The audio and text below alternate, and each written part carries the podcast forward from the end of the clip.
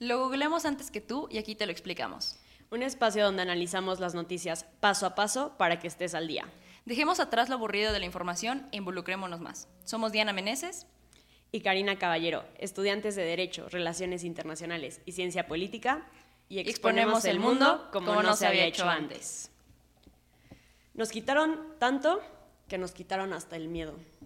El día de hoy vamos a hablar de este tema acerca de los paros y las protestas que se están dando en Puebla principalmente, pero en muchos lugares también de la República, acerca del 9 de marzo y precisamente las protestas de los estudiantes de los universitarios poblanos. Muy bien, eh, creo que es importante que nos solidaricemos con todas las causas que movilizan a las personas porque no dejan de afectarnos. Si muy probablemente no las sentimos desde nuestro círculo más cercano, eso no quiere decir que estén allá afuera y que estén afectando a alguien y en general por empatía deberíamos tratar de comprender cuál es el problema que las, los aqueja, las los aqueja y las posibilidades que tenemos nosotros en nuestras manos para buscar este cambio, ¿no? Yo creo que es muy importante, eh, no sé, me gustaría que comenzáramos hablando de estas movilizaciones que, que continúan por parte de los estudiantes de medicina, sobre todo de la UAP, de UPAEP, que se fueron directamente perjudicados por el el asesinato de tres estudiantes de medicina y un conductor de Uber, que realmente el, móvil, que lo están apenas encontrando, es la cosa más absurda que podamos imaginar. Literalmente fue un sombrero. Y eso creo que nos debe poner en perspectiva qué tan violento es el país. Creo que ahí hay dos posturas. Eh, el tema de, ok, es que fue por un sombrero que a veces tiende a que aislemos el caso, o sea, que sea como, ah, es un caso aislado, a ti no te va a pasar porque fue una circunstancia súper extraña, y la postura totalmente contraria que es, hay tanta violencia y está tan cercana a nosotros que por un sombrero te pueden asesinar. Entonces creo que aquí son como las dos formas de ver el problema y, bueno, también saber que a lo mejor y no fue un sombrero y pues, lo que hemos comentado en otros programas, ¿no? O sea, que no necesariamente la verdad histórica es la verdad. Pero como dices, o sea, creo que es, eh, desde mi perspectiva, es el país está tan violento que hasta por un sombrero te pueden asesinar. Claro, y realmente estamos hablando de estudiantes. Eh, dos de intercambio, una de aquí mismo.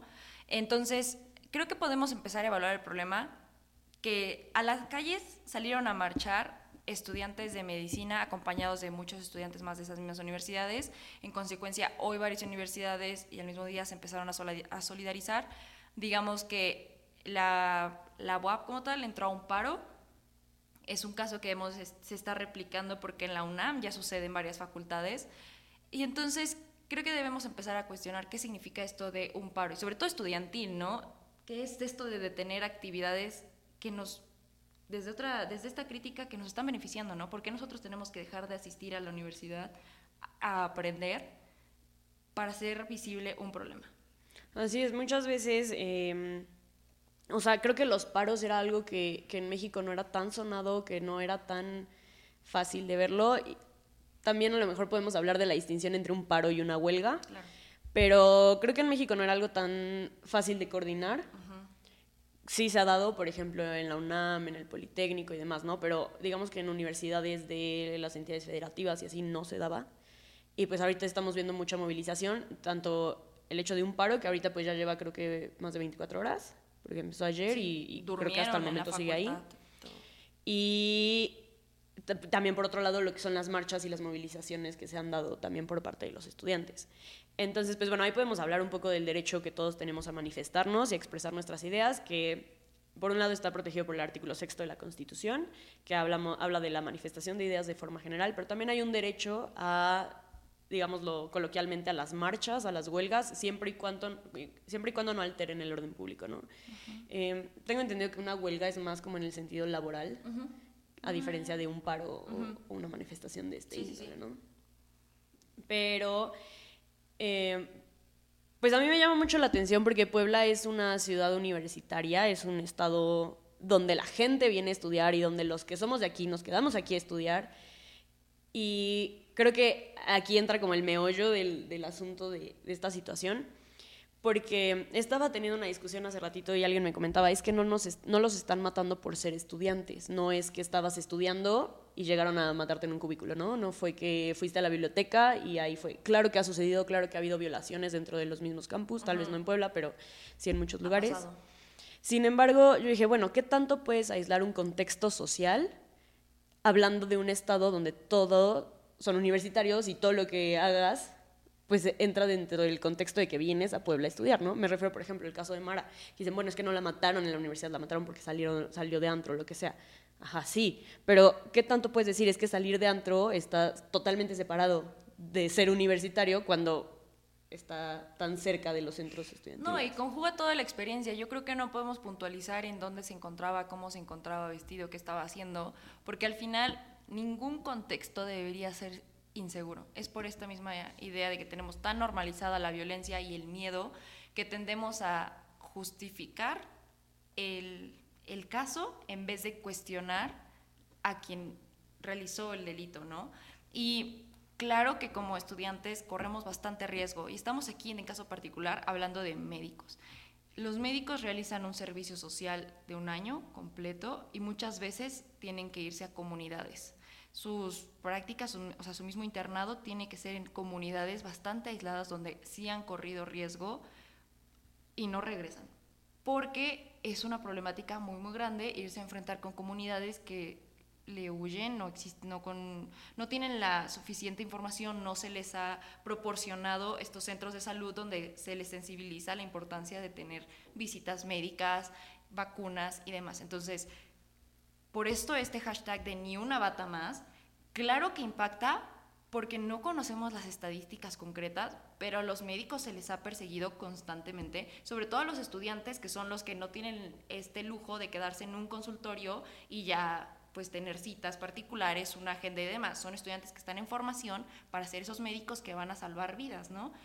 Y de verdad que daña muchísimo, y lo siento muy personal, mi hermana es médico, que pudo haber ella perdido la vida y muchos más de sus colegas, claro que se encuentran en riesgo y es algo que nos debe de, de sí enojar. Sí, estoy de acuerdo y también ahí eh, abonando un poco más a lo que dices, sí estoy de acuerdo en que los médicos llevan un servicio social súper pesado, súper distinto a tal vez a muchas de las carreras, pero también lo comentaban en la mañana, no es la única carrera que, se expone a esto. Podemos hablar, por ejemplo, si, si ponemos el mismo contexto de ir a comunidades rurales o comunidades alejadas de las metrópolis de ciudades, por ejemplo, los, los estudiantes de antropología, de relaciones multiculturales y así, que también tienen que ir allá.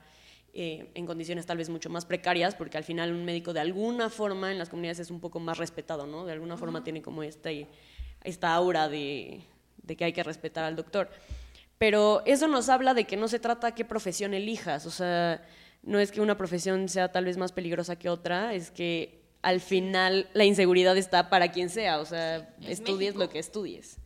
Entonces, pues sí, ahorita obviamente estamos hablando del tema de medicina, porque fue precisamente estudiantes de medicina, y a mí me llama muchísimo, muchísimo, muchísimo la atención lo que comentaba, estamos en un estado lleno de universidades, de todo tipo de universidades, y esta hermandad que se creó ayer y hoy, que no importa de qué universidad seas, todos estábamos ahí.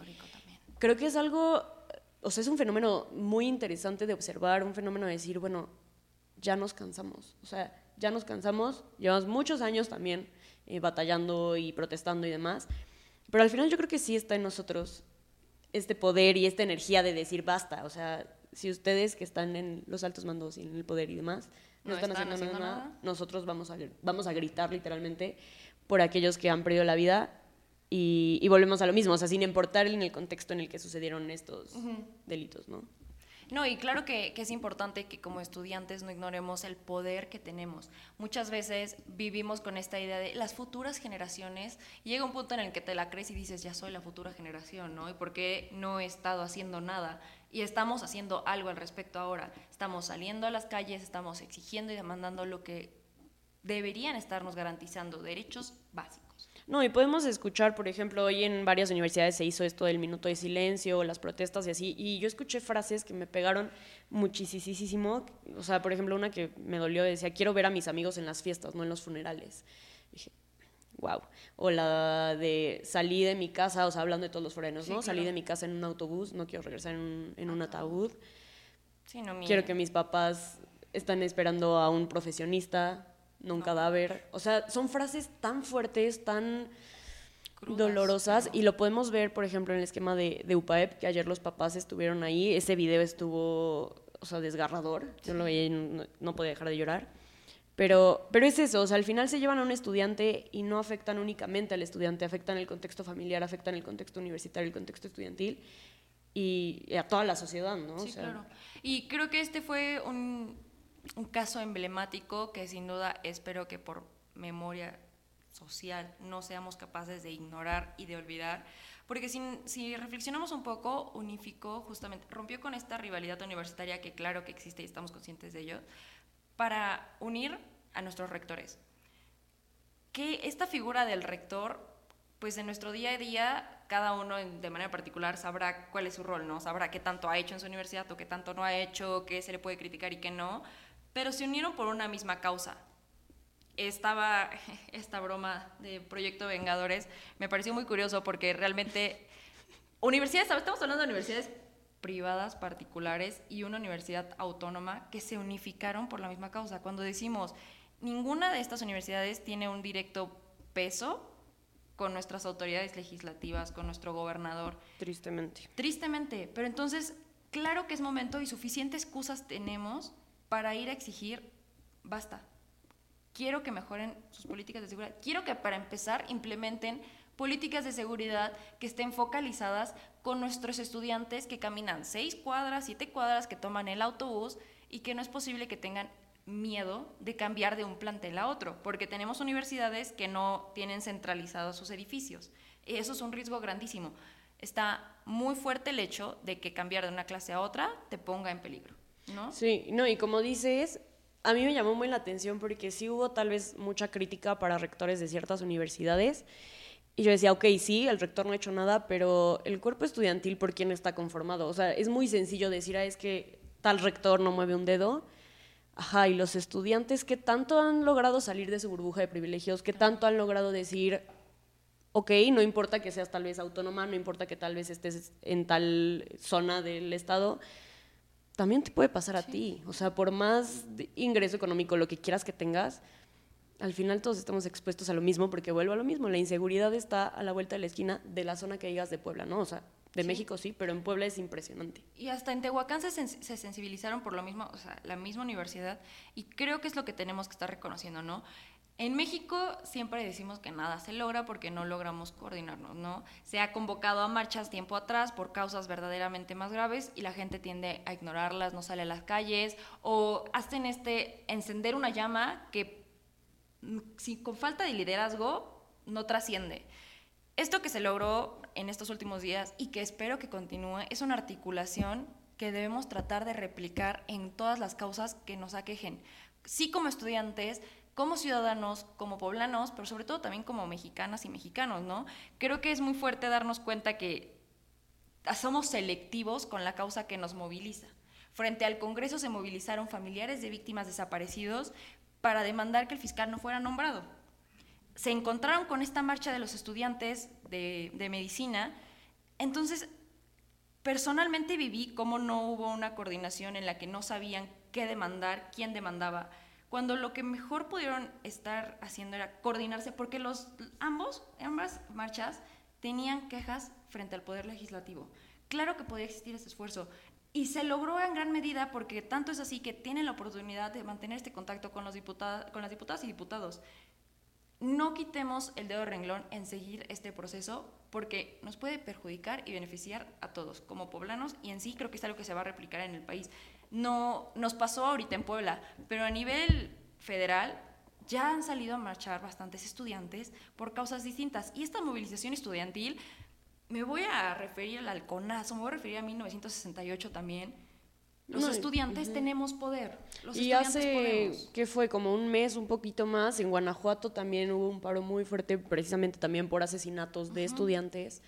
Y, y pues sí, o sea, creo que sí, no, tal vez no estamos en este contexto en el que te matan por estudiar todavía, o afortunadamente, pero pues al final no puedes separar tanto el hecho de estudiar a, a moverte en, o sea, Sí, ok, no me mataron en la escuela, pero sí en el transcurso a lo que voy a la escuela, o sea... Claro. Y bueno, ahorita que hablabas un poco de esto de la organización, creo que entra a colación el siguiente tema, que también es, yo creo que es un fenómeno histórico, creo que sí es para que vaya apuntado en, en, pues este como Memoria. esta modificación social, eh, que es el paro del 9 de marzo. Sí. A ver, sí existen precedentes. En México no. ¿Qué, qué podemos decir de este paro? Eh, en Islandia ya sucedió. Fue el 90% de las mujeres se encontraban en paro en una manifestación grandísima el 24 de octubre de 1975. Se le etiquetó como el día más largo para los padres, literal, porque llamabas a una casa y el que te contestaba era el papá, ibas a las escuelas y los que estaban recogiendo a los niños eran los papás. Entonces, sí funcionó porque transformó todas las políticas a través de una perspectiva de género en ese país. Claro que no nos vamos a llevar a política comparada porque no hay como un punto de comparación donde exista consenso de poder contrastar a México con Islandia, pero lo que voy es, los paros ya se han hecho, sí, con la fuerza femenina, sí, han logrado algo, claro que sí, pero es a través de esta articulación que ya vimos en los estudiantes y que claro que podemos escalar a nivel nacional y se convocó. Ahora, es importante primero mencionar, esta convocatoria del 9 ninguna se mueve, no vino de la nada y tampoco vino por parte de partidos políticos, vino por parte de un colectivo feminista, las Brujas del Mar de Veracruz. Nadie, nadie les puso el foco encima hasta que empezaron a decir que era mano negra de la derecha, hasta que empezaron a decir que eran los políticos oportunistas, que más adelante creo que es importante que hablemos de a qué se refiere este oportunismo Del que sí oportunismo. está fuera de lugar, pero que no deja también de sí ser un sustento interesante para el movimiento. Esta convocatoria consiste en ninguna mujer en la escuela, ninguna mujer en la universidad, ninguna mujer en los trabajos, ninguna mujer de compras. Ok, aquí entra mi debate. y que ya lo habíamos platicado, ¿no? sí, y sí, la, sí. y la postura ha cambiado, pero pues creo que también personas que nos escuchan tal vez le estén compartiendo y a lo mejor es importante como este, pues este diálogo que se dé. Yo entiendo, entiendo la razón y demás, ahorita vamos a seguir ahonda- ahondando en eso, pero para mí era como súper choqueante el decir, por ejemplo, en el contexto, vuelvo a lo mismo, en el contexto universitario, decir, ninguna mujer en la universidad. Bueno, que no nos ha costado años y años y siglos y siglos y luchas y luchas poder ocupar un asiento en una universidad a las mujeres? Que no nos ha costado una tonelada poder estar ante micrófonos, hablando ante cámara, por ejemplo esto, ¿no? Que bueno, no nos toca, hoy es jueves tal vez, pero quienes tienen actividades de este estilo el lunes, abandonar esos espacios. O sea, para mí era, al inicio era como abandonar eso que tanto nos ha costado. Para mí era no, al revés, que, o sea, que nos vean en todos lados, que no- se harten de vernos. Ahora entiendo como, como la otra parte, pero... A ver, explícanos. A ver, eh, haz este este choque, que hiciste no. conmigo. Yo claro que, que comprendo el choque porque y la resistencia ha sido esta.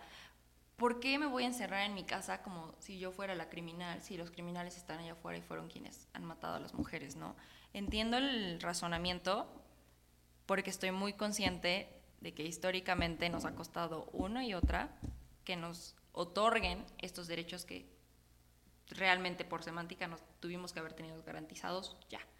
Pero, ok, lo que sucede es que matan a 10 mujeres diariamente.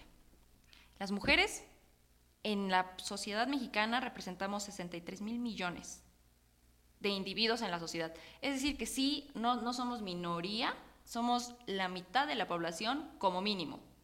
Y esta mitad de la población que representamos, también somos el 40% de la fuerza laboral del país. Entonces, ¿a qué se convoca? A que al país le va a costar alrededor de 37 mil millones de pesos nuestra ausencia. De 10 en 10 en 10 que estamos desapareciendo y siendo asesinadas diariamente, ¿qué sucede si se quedan sin, sin mujeres? Pero- ¿Sabes? O sea, Estado, ci- ciudadanía, hombres, reflexionen del cómo es que nuestra aportación sí pesa, sí le da, sí le da algo al país. No lo notarán a nivel social. Mamá en casa siempre está haciendo la cocina, mamá en casa siempre está llevando a los niños, siempre está, ok, y estoy estereotipando todo, pero digamos que ese es el normativo que regla nuestro país. La mujer en el trabajo genera dinero. Ahora, ¿qué hace sin ese dinero? Porque la mujer, recordemos que su lucha sufragista en, las, en cuestiones de derechos laborales, surge a partir de que alrededor de estos tiempos de segundas guerras mundiales, guerra mundial segunda guerra mundial, eh, los hombres estaban tan en la guerra que no había hombres que trabajaran y mantuvieran a las familias. Entonces las mujeres se chutaron chambas y familias en su totalidad. Entonces se dieron cuenta, puedo, podré, podía, y nadie me dijo y nadie me dio el lugar. Y ahora que están regresando estos hombres a insertarse de nuevo en nuestra sociedad, ¿me quieren volver a meter en la cocina? ¿Cómo por qué? Entonces, yo voy a votar, yo quiero mis derechos laborales y demás. Y de ahí que viene toda esta oleada más movilizada. Las mujeres importamos, las mujeres somos importantes para la sociedad. Las mujeres no somos objeto, las mujeres somos sujetos. Estoy totalmente de acuerdo y estoy totalmente de acuerdo en el, pues la economía que aportamos al país. Hay una cifra que a mí me, o sea, el día que la leí me escandalizó muchísimo, escandalizó muchísimo, que fue que una mujer en promedio eh, pierde 26 días laborales por violencia doméstica, porque no puede salir de su casa, porque la golpearon tan fuerte que no se puede mover, porque simplemente por pena no puede ir moreteada al trabajo. Entonces se pierden 26 días laborales y económicos por violencia doméstica al año. Entonces son cifras que sí existen, son cifras que sí son reales, que son fuertes, pero también en mi cabeza, también lo platicábamos, tristemente para mí eso es seguir basándonos en el utilitarismo de la mujer. Entonces, ok, sí, ya voy a entender que si no estás, la economía me va a pegar o a mi hombre me va a tocar hacer esto. Ajá, pero entonces, ¿qué? ¿Te voy a proteger por lo que me proveas a mí, económicamente, laboralmente, lo que quieras? No, o sea, simplemente pues no nos maten porque no y ya, no porque, o sea, porque hay algo a ganar. porque tu economía se va a acabar si no estamos las mujeres. No, simplemente porque somos humanos, no nos maten, punto. Pero como también lo comentabas, tristemente en esta sociedad todavía no podemos llegar a ese nivel en el que esto se pueda comprender y entonces nada más podemos actuar en base a, o tal vez reflexionar o hacer esta introspección en base a, ok, ya vi que sí me afectó. No, estoy muy de acuerdo en que sí existe mucha resistencia también por parte de las mismas nosotras mujeres. Es, es un reto enorme comprender cómo es que podemos aportar algo al cambio haciendo nada y suena muy, muy absurdo en teoría, pero creo que podemos ganar más que perder intentándolo. Y esta articulación a la que se está convocando, para mí, claro que va tomando sentido cuando más y más mujeres deciden sumarse. Ahora, comentabas que ¿por qué tendríamos que servir? O sea, ¿por qué tendría que importar que nuestra utilidad en la sociedad sea lo que haga reflexionar a hombres y gobierno, ¿no? No debería ser así. Claro que no debería ser así, pero entre una alternativa y, y otra se ha tratado de sumar acción tras acción y el cambio no se ha plasmado de manera radical.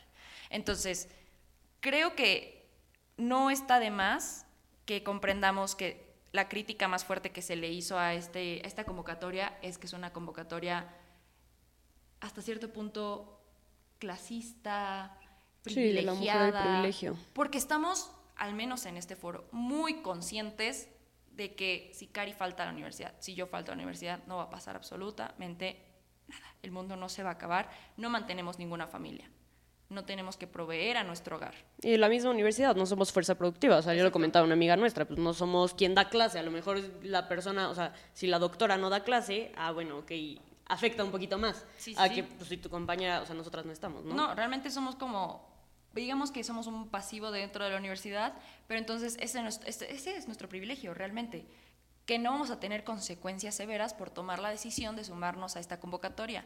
Habrá quien sí las tenga y habrá quien no encuentre alternativa para poder sumarse. Entonces, sí, quien vive al día. Sí, ¿Cómo, cómo te arriesgas a perder un trabajo que es el sustento primario de tu casa? Claro que no, y exigirlo sería una falta de empatía enorme, caer en casi lo mismo. Ahora, el tener privilegios no nos debe de excusar de comprender el contexto de aquellas personas que nos rodean. ¿Por qué? Porque podemos hacer muchísimo. Desde estos, desde estos privilegios podemos ponerlos al servicio. Y esto es, yo los tengo, habrá quien ustedes los tenga. Entonces, yo no asisto por ti, por ti, por ti y por ti. Señoras, jóvenes que no tienen las mismas oportunidades que yo. Porque alguien lo tiene que hacer. Y el hecho de que nadie esté haciendo Nada. nada, creo que es más hartante, es más abrumador saber que el país se nos está desmoronando y todo el mundo prefiere quedarse de brazos cruzados y criticar. Una reflexión muy importante que ah, no recuerdo el nombre de esta madre enojadísima que se viralizó en las redes sociales que decía, quien no vaya a sumarse, algo dijo así, que, que no estorbe, habrá quien esté tratando de hacer el cambio y tenemos trincheras muy diferentes para intentarlo. No es que nos tengamos que contraponer en que tu lucha es más valiosa que la mía y es que yo al menos sí estoy saliendo aquí a la calle con tres banderas y tú nada más trajiste un cartón. La causa es la misma. Tu cartón y mis tres lonas juntos hacen más. Y, y justo eso es lo que a mí me mueve y la razón por la que me uno al movimiento eh, ya de manera personal. Yo no me uno por, ah, que les afecte a los hombres que yo no estoy. Como lo mencionaba, no, o sea, me cuesta ese razonamiento. Pero yo me uno por la sororidad. O sea, para mí fue, ok, vean cómo no estamos solos. Vean cómo no estamos solas, vean cómo nos podemos organizar. Y lo hemos visto, se ha dado un fenómeno que hemos platicado diario, cómo te sientes, que no sé qué. Eh, a nivel nacional es impresionante como van dos semanas y, o sea, dos semanas en redes sociales es una vida. O sea, sale algo en redes sociales y al día siguiente ya se perdió la noticia. Ahorita van ya casi semana y media que, que siguen circulando pues, posts y demás. Para mí eso es bastante impresionante y, y, me llama muchísimo la atención como empresas, como universidades, eh, de todo tipo se han solidarizado con la causa. Entendemos, obviamente, que es una postura desde el privilegio, que es un paro desde el privilegio, pero a mí lo que me mueve es eso, lo que me mueve es demostrarles, eso sí, demostrarles a los hombres que ya no estamos solas, que, que no necesitamos que ustedes nos protejan, necesitamos que no nos ataquen. Y porque para protegernos, tengo a Diana, tengo a mi mamá, tengo a mis primas, tengo a mi familia.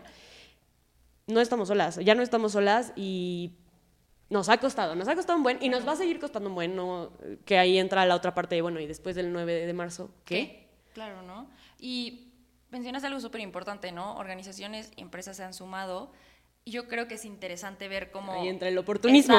Esta, misma, esta misma economía en la que giramos es importante y hasta muchas personas han dicho, están pidiendo permiso. Y la idea original del paro debería ser antisistema, porque es este mismo sistema que ya nos ha hecho vivir con miedo, ¿no? Es este mismo sistema que nos permanece, que, no, que, que permanece oprimiéndonos. Entonces, ok, vamos a hacer que sea antisistema, no pidamos permiso. Se trata de lograr esta rebeldía de decir, no estoy pidiendo ni tu autorización, te estoy exigiendo a través de mis acciones. Pero, claro que nos suma y facilita mucho que más personas puedan ser parte de este paro, ¿no? Trabajadoras donde sus empresas ya dijeron no va a tener repercusiones, no va a ser un sueldo menos, no va a ser una ausencia marcada, no tendrán que justificarlas, entonces ya sin más palabras, permitieron que más mujeres alcen la voz por una misma causa. Ahora, estoy hablando de empresariado que todavía, claro que quedará muchísimo que criticar, ¿no? Hubo universidades que decidieron suspender el día, a pesar de que después se retractaron. No es un día de asueto, que quede clarísimo, no es un puente, es un día que debe de verdad eh, reflexionarse y que las mujeres que se sumen a la causa lo hagan con todas las intenciones de de verdad participar como se les, se les está pidiendo, ¿no? Lo que sucedió también es que partidos políticos decidieron llevar eh, la iniciativa o este punto de acuerdo para convocar a que se tomara la solidaridad en el mismo Congreso de no afectar a las mujeres. El partido que primero también se dijo yo me sumo fue un partido de derecha, que es algo curioso, porque tiende a ser muy incongruente con el apoyo que se le da a la causa. Esta causa, claro que surge de feministas. El partido que respaldó la causa es todo lo contrario, a lo que una feminista y la causa feminista necesita. Después de mucha presión terminaron diciendo, sí apoyamos, pero que conste que estamos en contra de la despenalización del aborto. Mientras que la izquierda que nos está gobernando, una izquierda que tiene mucho que criticar, pero que se supone que es izquierda en el país, que debería respaldar el mismo movimiento, permaneció de brazos cruzados, sintiéndose amenazado y haciéndose víctima de una persecución que no se le está dando de manera particular.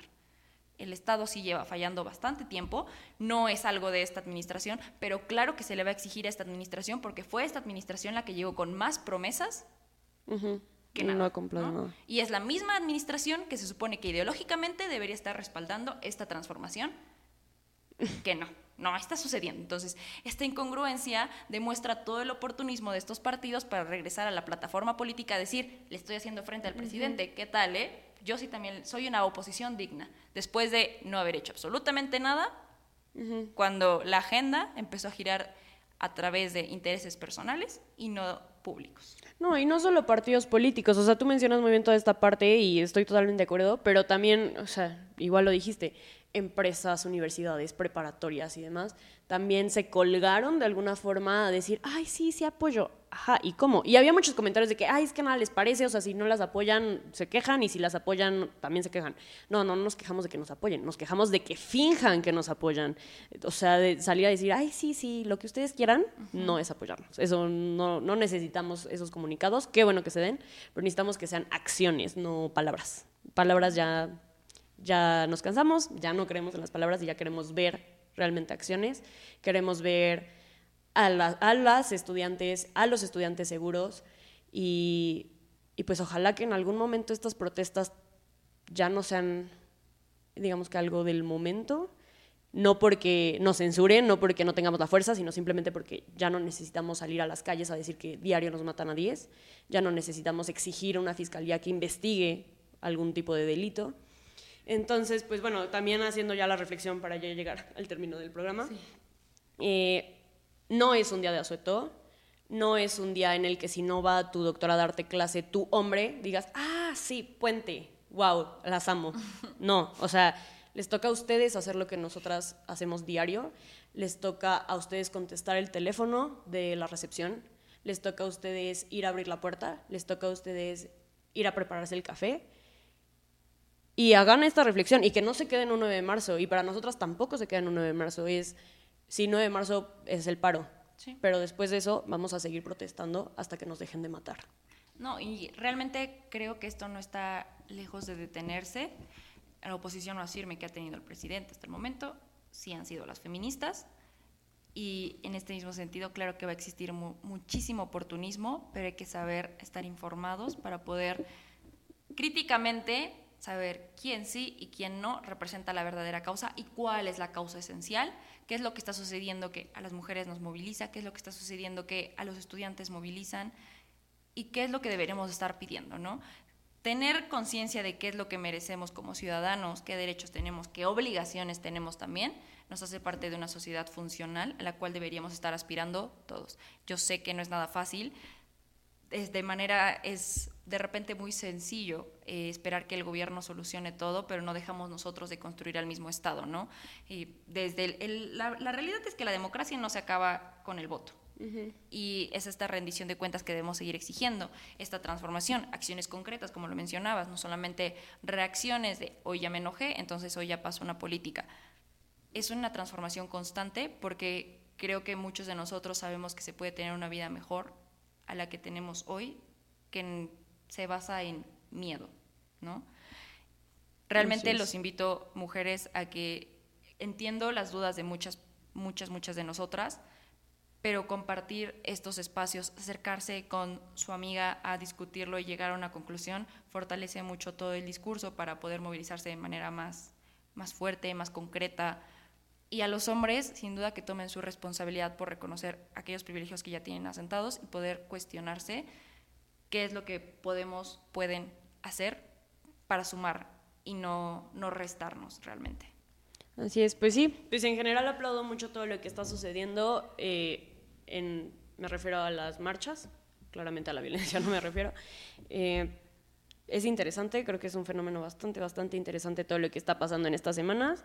Y pues adelante, adelante, estamos unidas, estamos unidas con ustedes, también con los estudiantes o sea, hombres que están protestando, que están cansados de tener miedo de ir a hacer su servicio social, que están cansados, los foráneos que he escuchado sin fin de testimonios que diario les están marcando cuatro veces los papás, o sea, de, cualquier otro estado de la República, de estás bien, no salgas, no esto, no el otro.